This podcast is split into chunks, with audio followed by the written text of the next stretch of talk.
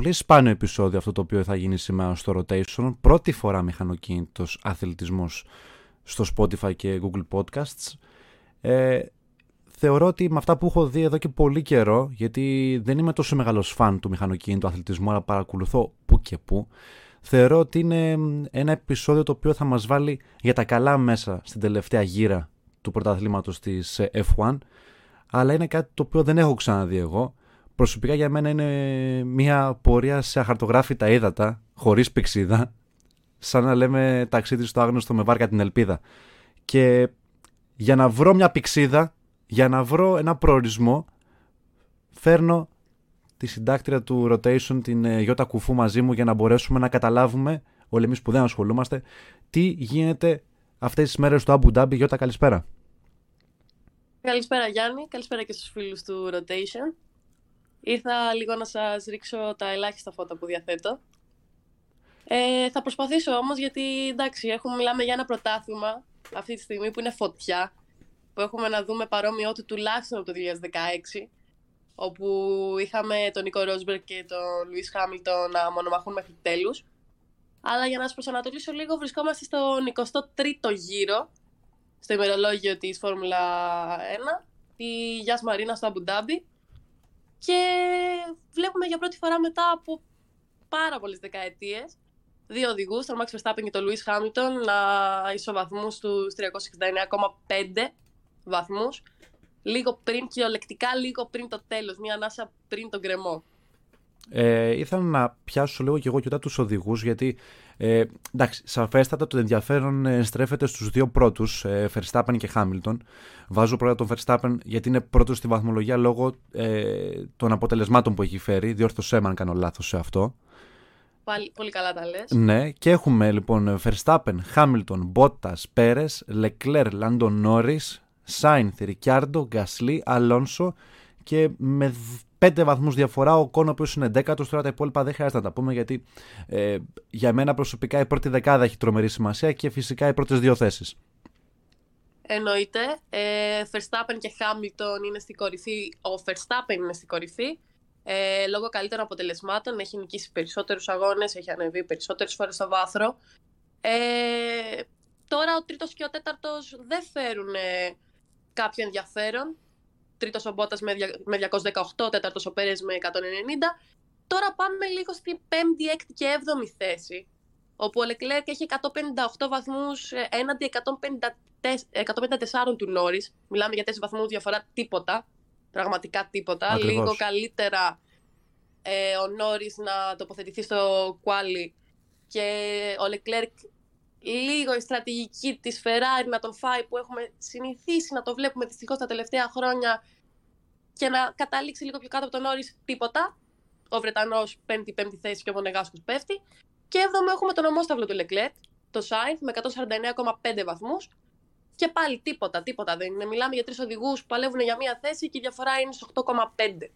Ναι, είναι και αυτή η κατάρα που από όσο θυμάμαι εδώ και πολλά χρόνια έχει αυτή η ομάδα η Ferrari, δηλαδή ε, έχει επιστρατεύσει κορυφαίους οδηγούς αυτά τα χρόνια. Ε, εγώ θυμάμαι από εποχές ε, Αλόνσο, από τον Φέτελ, πιο παλιά ακόμα με Μάσα και Ραϊκόνεν, δηλαδή ε, έχει πέσει πάρα πολύ η Ferrari στα μάτια του κόσμου η Ferrari έχει πέσει όσο αφορά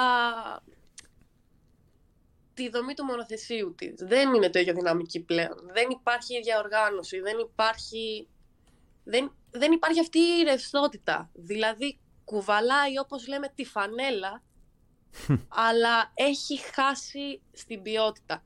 Όσο αφορά τους οδηγούς της, έχει δύο πάρα πολύ νέους οδηγούς, ταλαντούχους. Μιλάμε για τον Κάρλος Σάινθ, ο οποίος δουλεύει όσο κανένας άλλος στη Φόρμουλα 1 και μιλάμε για τον Leclerc που είναι από πάστα πρωταθλητή. Ε, από οδηγούς έχει το κατάλληλο υλικό. Είναι υλικό πρωταθλητών και οι δύο μπορούν, ειδικά του χρόνου το 2022 που θα αλλάξουν τα πάντα στη Φόρμουλα 1, από το budget έως το τρόπο δόμησης ενός μονοθεσίου, ε, πιστεύω ότι είναι πάρα πολύ ικανοί να το πάρουν. Απλά το θέμα είναι να διορθώσουν τώρα, φέτος, δηλαδή σε λίγους μήνες, να διορθώσουν αυτό που κάνουν λάθος τόσα χρόνια και έχουν χαθεί. Γιατί πλέον μιλάμε για κορυφή και δεν μιλάμε για Ferrari. Δηλαδή είναι τελείως ανορθόδοξο. Εμένα ο αγαπημένος μου πάντως ο Ντάνιελ Ρικιάρντο είναι στην 8η θέση. Πάντα το παρακολουθούσα σαν οδηγό, το θυμάμαι και πιο παλιά. Εντάξει, τώρα με το μονοθέσιο που έχει τώρα την ε, McLaren, δύσκολα θα μπορέσει να ανταγωνιστεί τους υπόλοιπους και για την επόμενη χρονιά. Δεν ξέρω αν έχει κανονίσει κάποιο άλλο συμβόλαιο τουλάχιστον με μια άλλη ομάδα. Αν έχεις κάτι εσύ να μου πεις. Και όμως έχω να σου πω ότι η McLaren, ε, ειδικά η φετινή McLaren που έχει κινητήρα Mercedes, είναι πάρα πολύ κάνει και το έχει αποδείξει ο Νόρι. Αυτό που απέδειξε όμως ο Ρικιάρντο είναι ότι σε σχέση με άλλους οδηγούς που άλλαξαν φέτος ομάδα, τύπου Φέτελ, ε, ναι. άργησε πάρα πολύ, πάρα πάρα πάρα πολύ να, να βρει τον εαυτό του στην καινούργια του ομάδα και φάνηκε από τα πρώτα του αποτελέσματα. Δεν ήταν εκεί. Τα πήγαινε πολύ καλά ο Νόρις, δεν τα πήγαινε ο Ρικιάρντο. Δεν γίνεται να έχεις σχεδόν το ίδιο μονοθέσιο, με εννοείται διαφορετικές αλλαγές λόγω στυλ οδήγησης. Ε, να έχεις το ίδιο μονοθέσιο και οι οδηγοί σου να έχουν 10 θέσεις διαφορά ένας από τον άλλον τότε καταλαβαίνεις ψηλιάζει ότι κάτι πάει λάθος. Ο Ρικιάρντο όμως μετά, το, μετά τα μέσα της σεζόν τα πήγε πάρα πολύ καλά. Πάρα πολύ καλά. Γι' αυτό τώρα είναι στην 8η θέση. Θα μπορούσε να ήταν και πολύ χειρότερα με το δείγμα που μας έδωσε στην αρχή της χρονιάς. Ε, τώρα η, ο τίτλος των κατασκευαστών ε, που είναι πρώτη η Mercedes με 5.87,5 και η Red Bull με 5.59,5 εγώ έχω να σου πω ότι είναι 28 πόντι διαφορά, 28 βαθμοί διαφορά και δεν είναι τίποτα. Δεν είναι τίποτα. Δηλαδή και οι δύο οδηγοί της Red Bull, αν τα πάνε καλύτερα από αυτούς τους Mercedes, έχουν εξασφαλίσει το τίτλο μετά από σχεδόν μια δεκαετία. Απλά είναι. Αυτός ο αγώνας είναι διαφορετικός. Έχει διαφορετική βαρύτητα. Έχει περισσότερο στρες, θα έχει περισσότερο εκνευρισμό. Σίγουρα ξέρουμε τα νεύρα και του Christian Horner, του αρχιμηχανικού της Red Bull και του Toto Wolff, του αρχιμηχανικού της Mercedes, θα υπάρχει πάρα πολύ πίεση, το οποίο εννοείται ότι θα ευχαριστηθούμε εμείς να το δούμε. Απλά δεν, δεν μπορούμε σίγουρα, δηλαδή αν δεν μπορούμε μία φορά να προβλέψουμε τον ε, τίτλο στους, κατασκευαστέ, στους κατασκευαστές, φαντάζομαι στους οδηγούς έχει να γίνει.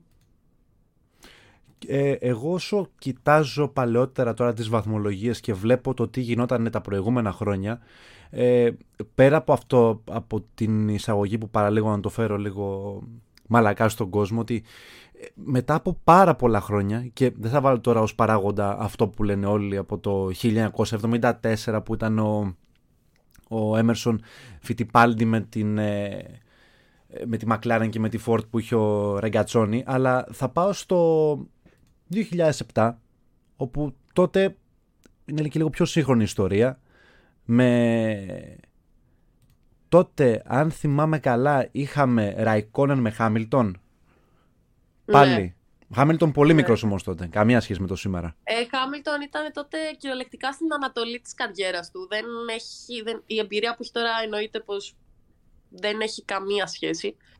Ε, και το μονοθέσιο δεν έχει καμία σχέση. Η Mercedes τα τελευταία χρόνια έφτιαξε ένα, υπέρτατο, ένα υπέρτατο μονοθέσιο που όμοιό τη βρέθηκε μονάχα φέτος να υπάρχει τότε η McLaren ήταν ακόμα στο έλα να φτιάξουμε ένα πολύ καλό μονοθέσιο, έλα να πάρουμε και ένα πολύ καλό οδηγό, έλα να μπορούμε να ανταγωνιστούμε τη Ferrari και όλα μια χαρά. Τώρα εδώ πέρα ψάχνουν τα απόλυτο.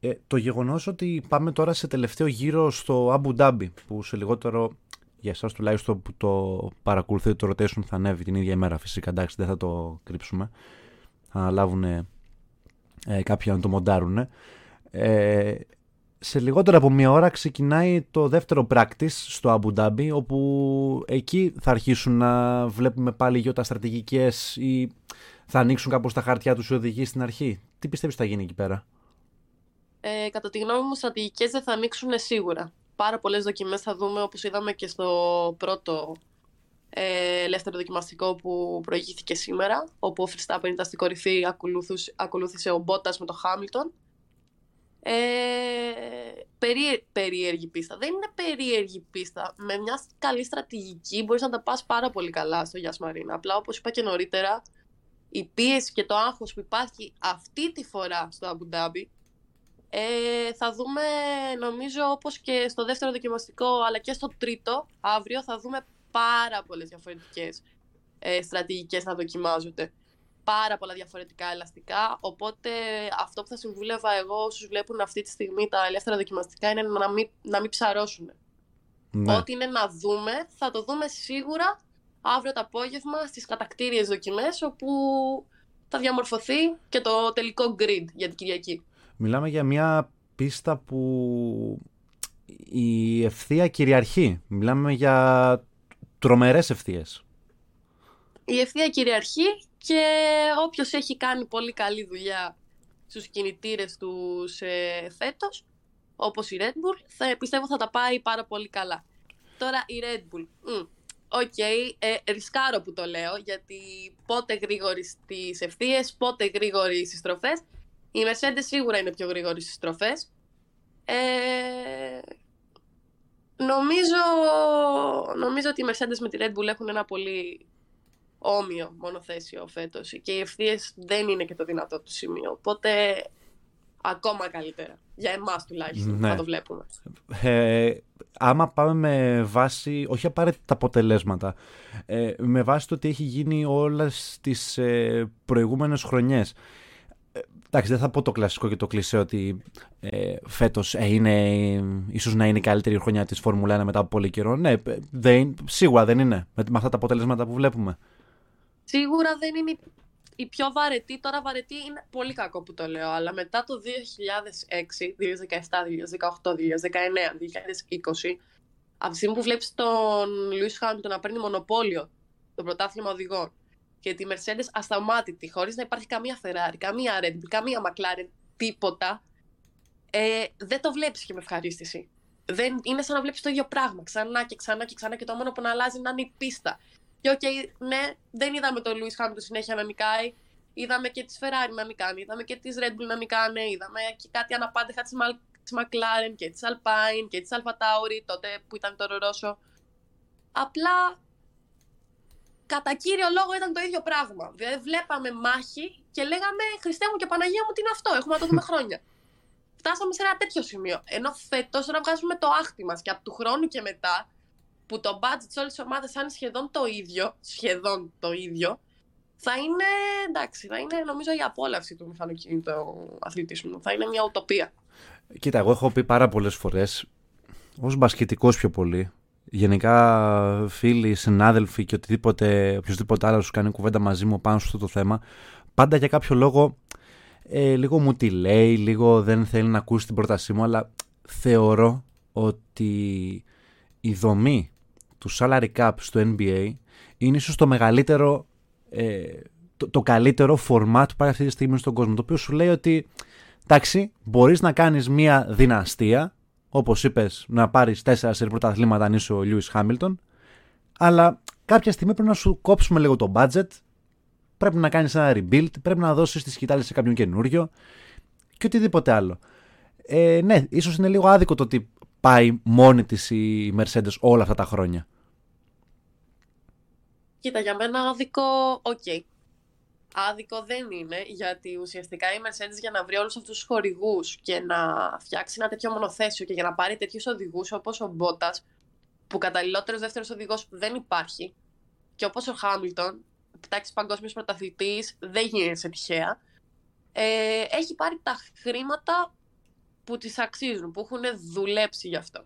Απλά όταν βλέπεις ότι υπάρχει ένα τέτοιο χάσμα, ο πρώτος από το δεύτερο, ο πρώτος από το τρίτο, ο πρώτος από το τέταρτο. Κάπου όπα. Κάπου ναι. όπα. Δεν, ε, δεν γίνεται να υπάρχουν τέτοια μεγάλα χάσματα και μιλάμε για τη Φόρμουλα 1 που είναι από τα πιο ακριβοπληρωμένα πρωταθλήματα σε όλο τον πλανήτη. Όταν λοιπόν σου αναγκάζουν να κόψεις το budget και όχι μόνο τη Mercedes, και όχι μόνο τη Red Bull, και όχι μόνο τη Ferrari, τους αναγκάζουν όλους έτσι ώστε να το ισορροπήσουν. Πίστεψε με αυτά που θα δούμε του χρόνου και με τη τηλεθέαση που θα κάνει του χρόνου θα τα πάρουν πίσω. Απλά θα τα... ελπίζω να τα πάρουν πίσω τίμια, δίκαια. Ίσως είναι ένα από τα προϊόντα τα οποία έχουν συνεχώς ανωδική πορεία όλα αυτά τα χρόνια. Δηλαδή, ε, εγώ από όσο θυμάμαι ε, ναι, όλοι θα έχουμε γνωστούς οι οποίοι ε, βλέπουν ποδόσφαιρο, όλοι θα έχουμε γνωστούς που βλέπουν μπάσκετ, αλλά κάθε χρόνο σε καινούργιες παρέες και με ανθρώπους που μιλάω, όλο και περισσότεροι μου λένε ότι παρακολουθούν το προϊόν Φόρμουλα 1. Όλοι πλέον είναι με κάποιον οδηγό, όλοι γουστάρουν μια ομάδα. Ε, Καταλαβαίνεις τώρα πώς πηγαίνει το πράγμα. Δυστυχώς αυτό το φαινόμενο που εξηγείς και σε μένα και στον κόσμο αυτή τη στιγμή υπάρχει μόνο στην Ελλάδα. Και αυτό οφείλεται στο ότι στο συγκεκριμένο τομέα είμαστε υποανάπτυκτοι. Στην Ιταλία ε, και σε άλλες χώρες της Ευρώπης όπως Ολλανδία, Βέλγιο, Γαλλία, Γερμανία, Ισπανία είναι το τρίτο, τέταρτο άθλημα που είναι τα αγαπημένα του κόσμου. Εδώ δεν υπάρχει αυτό γιατί ο μηχανοκίνητος ε, η μηχανοκίνητη αντίληψη δεν υπάρχει, δεν είναι ανεπτυγμένη. Όταν έχεις τόσες αναξιόπιστες πίστες, τις οποίες δεν κάνεις κάτι για να μπεις μέσα σε αυτό. Δηλαδή, είχαμε ράλι Ακρόπολη, είχαμε να δούμε πόσα χρόνια. Τώρα μπήκαμε στο ράλι Ακρόπολη. Όταν μπορείς να προσφέρεις τη Φόρμουλα 1 και ειδικά τώρα, από το 2020 και μετά, που ψάχνεις σαν τρελή να βρεις πίστες και δεν μπορείς να συνεισφέρεις σε αυτό έτσι ώστε να το μάθει ο κόσμος, τότε δεν, γι... δεν... δεν, δεν μπορείς να ακούσει και πολλά άτομα να σου λένε ξέρεις τι βλέπω. Πρέπει, να... τότε... πρέπει η οικογένεια σου να είναι ψαγμένη. Όπως έτυχε και σε μένα ο πατέρας μου πέρασε το μικρόβιο, έτσι είναι και οι υπόλοιποι. Δηλαδή, είναι πολύ λίγοι αυτοί που το είδανε κάποια στιγμή σε ένα κανάλι και είπανε θα κάτσω να δω. Είναι κουλτούρα αυτό το πράγμα. Ή το έχεις είτε το έχεις. Και η κουλτούρα είναι μέσα από, το, από τη ρουτίνα, από το κατά πόσο το βλέπεις. Και από τη στιγμή που στην Ελλάδα δεν το βλέπουμε σχεδόν καθόλου, δεν γίνεται να έχεις και ένα τόσο μεγάλο πληθυσμό που να σου λέει: Ξέρετε, και εγώ βλέπω Φόρμουλα 1. Ρε φίλε, εκεί είμαι με το τάδε και υποστηρίζω, και υποστηρίζω αυτή την ομάδα. Ε, εντάξει, στην Ελλάδα πάει και πιο πολύ με το, με το παδικό στοιχείο. Γιατί εντάξει, όλοι ξέρουμε ότι όλοι ε, όταν ακούνε για Ferrari, oh, εμείς είμαστε με τη Ferrari και τρελνόμαστε με τη Ferrari, είμαστε πονεμένοι γιατί δεν παίρνουμε πρωτάθλημα τόσα χρόνια. Και έχει και την άλλη πλευρά, η οποία δεν είναι απαραίτητα Mercedes, είναι ότι είμαστε τρομεροί φάνου του Χάμιλτον. Οπότε είμαστε χαμιλτονικοί. Κάπως έτσι. Εγώ αυτό καταλαβαίνω. Ναι, ισχύει, αλλά ξέρεις τι, η Ferrari θα σου πούνε όλοι. Γιατί η Ferrari είναι Ferrari, με αυτό που σου είπα και πριν, είναι η φανέλα. Ωραία. Ναι, ναι. Είναι σαν να λες το NBA, ξέρεις τι είμαι με τους Bulls, γιατί ήταν κάποτε ο Jordan. Και τώρα θα έρθουν οι άλλοι και θα σου πούνε: Ξέρεις τι, εγώ δεν είμαι Bulls, ρε, δεν είμαι με τους Bulls, αλλά είμαι με το LeBron. Όπου πάει LeBron. Miami ο LeBron; Miami κι εμείς. Όλοι, ε... όλοι στο Miami λοιπόν. Miami Vice. Ναι. ναι, οπότε όπου πάει. Los Angeles, Los Angeles, δεν έχουμε θέμα αυτό που θέλω να πω είναι ότι όποιος σου λέει ότι είναι με τη Ferrari δεν σημαίνει απαραίτητα ότι δεν είναι ψαγμένος και το λέει απλά για να το πει. Απλά είναι σπάνιο αυτό το φαινόμενο του να γυρίσουν και να σου πούνε εντάξει τώρα εγώ ε, είμαι με τη Mercedes αλλά δεν είμαι επειδή νικάει συνέχεια και επειδή η Ferrari δεν υπάρχει πλέον. Είμαι επειδή είναι ο Hamilton. Τώρα ανακαλύπτουν και νέους οδηγούς, τύπου Max Verstappen. Ποιος ήταν με το Max Verstappen, με το, πού, με το Max Verstappen πριν δύο χρόνια; Κανείς. Κανένας. Κανένας. Έπρεπε να νικήσει πρώτα το παλικάρι. Έπρεπε η Red Bull να κάνει το κατάλληλο μονοθέσιο για να μπορεί να κοιτάξει το Hamilton στα ίσια. Και τώρα τον μάθανε όλοι και είναι με τον Max Verstappen και μάθανε τον Max Verstappen. Και ισχύει για τον Lando Norris. Πάμε λίγο στη... Ε, πάμε λίγο τώρα στους οδικούς γιατί έχει ενδιαφέρον. Είπαμε και πριν ότι ο Verstappen είναι πρώτος εξαιτίας ε, των θέσεων που έχει πάρει και των βάθρων σε σχέση με τον Hamilton. Δηλαδή σε πάλι πιθανή ισοβαθμία πάλι ο Verstappen οράνιε ε, στην κορυφή. Ε, ο Verstappen έχει βγει πρώτος στο Μεξικό, στις Ηνωμένες Πολιτείες, στην Ολλανδία, στο Βέλγιο, στην Αυστρία, στην Στήρια, στην Γαλλία, στο Μονακό και, και, και Εμίλια Ρωμάνα. Ναι, έχει βγει. Πόσες είναι αυτές οι φορές, Γιώτα, Είναι 5, 6, 7, 8, 9 φορές. 9 φορές, ναι. Κοίτα, θα σου πω, θα το πάρω από την αρχή. Θα, θα, το πάει με το δέκατο, θα το πάρει το δέκατο. Εγώ αυτό θέλω να καταλάβω. Ε, λοιπόν, θα, θα, θα το πάρουμε από την αρχή. Για πάρ' γιατί θέλω να, θέλω να το εξηγήσουμε λίγο, να το καταλάβει και ο κόσμος.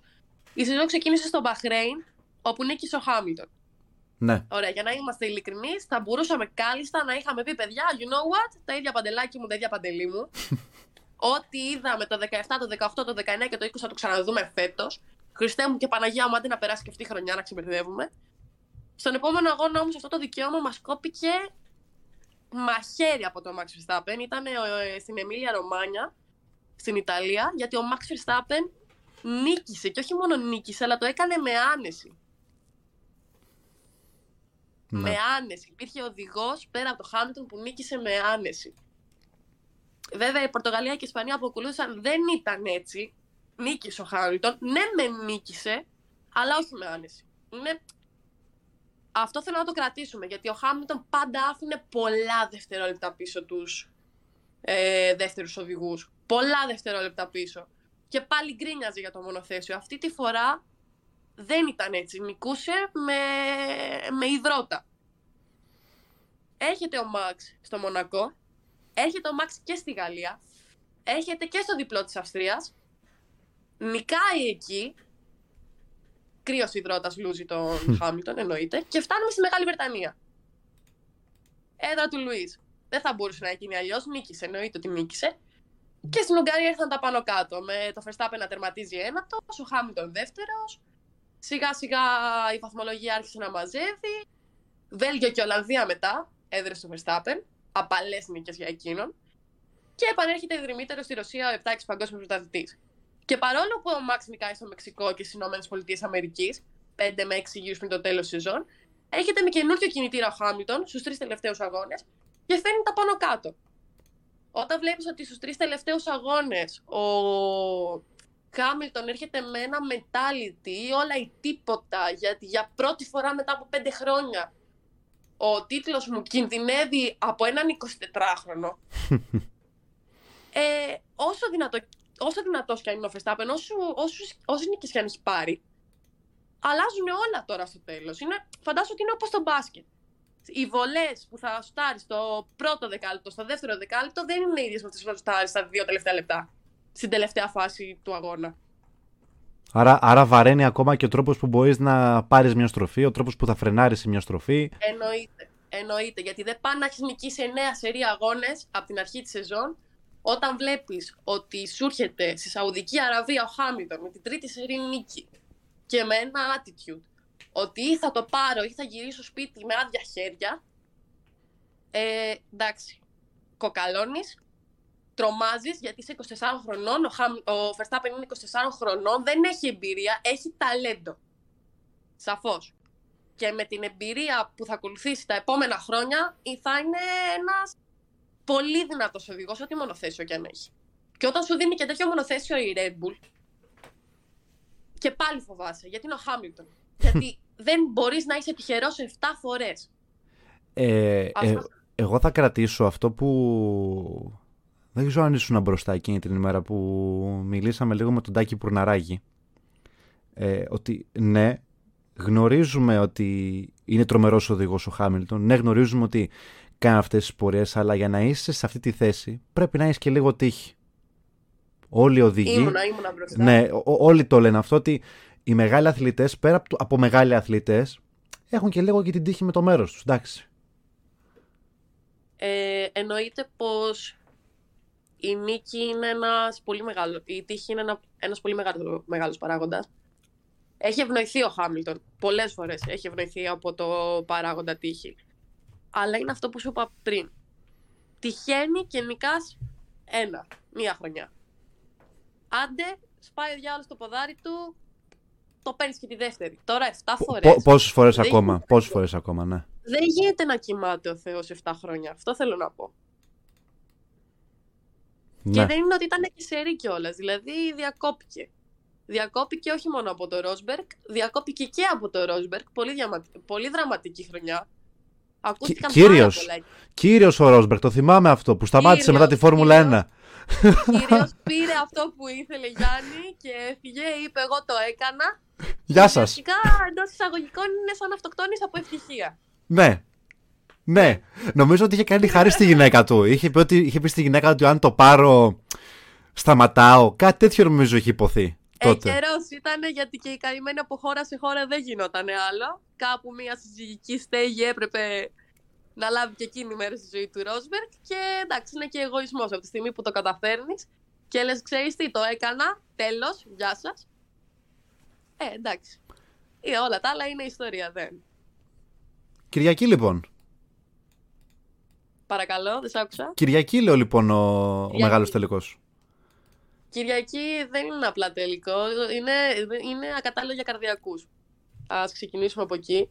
Θα, το, βέβαια το πρώτο σοκ θα το πάθουμε αύριο το απόγευμα στις oh. κατακτήριες δοκιμές. Ε, θα διαμορφώσει, δεν θα διαμορφώσει τελείως το, το αποτέλεσμα της χιλιακής, γιατί όπως είπες είναι πολλές ευθείες, μεγάλες ζώνες διαρρές, που θα δώσουν την ευκαιρία για πολλές προσπεράσεις. Ε, ευελπιστώ να δούμε μάχη και ευελπιστώ να είναι ένα ακόμα φανταχτερό Grand Prix στο Αμπουντάμπι, που εντάξει Αμπουντάμπι και μη φανταχτερό δεν γίνεται, δεν πάνε μαζί. Απλά αυτή τη φορά θα εκραγεί όλο το Αμπουντάμπι, δεν θα είναι μόνο τα πυροτεχνήματα που θα λαμποκοπούν. Μακάρι Γιώτα, μακάρι το εύχομαι και εγώ να γίνει κάτι τέτοιο. Θα κάτσω να το δω όλο φυσικά. Θα ξεκινήσω από αύριο στις, ε, στα Q να παρακολουθώ και σαφέστατα και την Κυριακή. Θα είμαστε σε επαφή. Το rotation θα έχει συνεχόμενη ροή για ό,τι γίνεται στο Abu Dhabi. Γιώτα, σε ευχαριστώ πάρα πολύ. Εγώ σε ευχαριστώ πάρα πολύ Γιάννη και ευχαριστώ τον κόσμο του rotation που με ανέχτηκε σήμερα. Ε, καλά, εδώ με ανέχονται εμένα εδώ και 8 μήνες να θα ανεχτούν και μια φορά. Τέλειο, τέλειο, υπέροχο. Επανερχόμαστε λοιπόν με νέες εκπομπές. Ε, θα γίνει σίγουρα μία μόνο και μόνο για το Abu Dhabi 100% παρά με τη Γιώτα και ε, σας κρατάμε ενήμερους μέσα από τη σελίδα του Rotation. Κάντε ένα like ρε παιδιά κάντε ένα like στη σελίδα και ένα follow στο Instagram. Μην είστε τσίπιδες. Σας βλέπω μπαίνετε γράφετε κάνετε react. Ε κάντε και ένα follow και ένα like. Τι κάθεστε και τα κοιτάζετε. Με πολύ αγάπη. Εκεί πέρα γράφει και η Γιώτα. Εντάξει μπορεί να μην σας αρέσει όλους ο μηχανοκίνητος αλλά ε, θα φτιάξει και το κοινό της η Γιώτα έτσι στο τέλος ε, ευελπιστώ να σας δω και στη σελίδα του Instagram. Πηγαίνετε κάντε ό,τι σας λέω. Έτσι, μπράβο. Πολύ κόπος, ρε παιδιά, ρε. Πολύ κόπος, σας λέω. Οπότε, Γιώτα, τα λέμε. Ε, καλά, με το που κλείσω το podcast φυσικά για να τα πούμε ξανά, αλλά, αλλά θα τα ξαναπούμε πάλι σε podcast την επόμενη εβδομάδα σίγουρα για την ανασκόπηση του Abu Dhabi. Έγινε, εδώ θα είμαι και θα σας περιμένω και θα χαρώ πάρα πολύ να τα πούμε παρέα για αυτό το απίθανο πρωτάθλημα που ζήσαμε φέτος. Ω, ναι. Παιδιά, τα λέμε την επόμενη φορά. Καλή συνέχεια σε όλους.